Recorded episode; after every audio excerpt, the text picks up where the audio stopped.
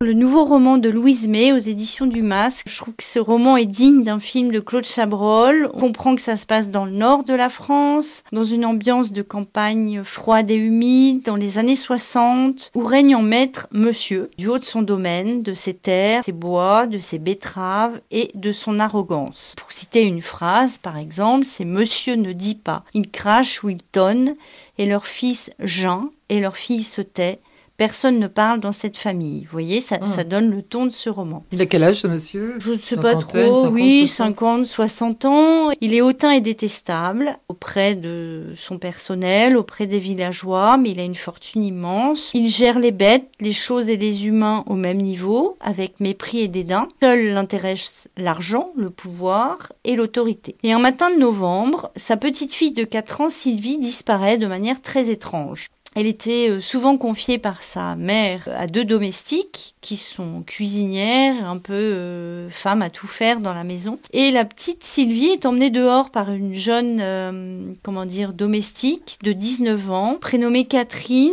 qui est vraiment invisible mmh. dans cette famille. Enfin, on la tolère pour faire les plus basses, accomplir les plus basses tâches. Et c'est celle qu'on appelle la petite salle, justement. Et, et pour occuper cette petite, elle propose d'aller euh, lui montrer la nouvelle portée de chaton dans la grange. Alors faut pas oublier qu'on est dans un immense domaine, il y a les ouvriers, les bûcherons, hmm. les journaliers qui sont plutôt rustres et moqueurs et qui une fois leur travail terminé ont envie de s'amuser avec ces deux ces deux jeunes filles, la petite et l'adolescente. L'un va avancer une brouette et commence à faire une sorte de manège comme ça autour d'elle avec euh, euh, force ricanement et moquerie. Et euh, la main de la toute petite est lâchée. Euh, elle tente de se dégager de ce cirque infernal et l'enfant a disparu. Et c'est là où, véritablement le roman démarre. La petite est introuvable. Il va y avoir une demande de rançon. Et personne ne comprend et, et tout le monde est complètement ahuri. Et c'est Catherine. C'est à elle qu'on va reprocher cette disparition. Tout va tourner autour d'elle, se retourner contre elle, qui était déjà une jeune fille discrète, apeurée, sensible euh, et surtout très pauvre. Un grand roman noir, un grand roman de violence de classe, de violence de genre,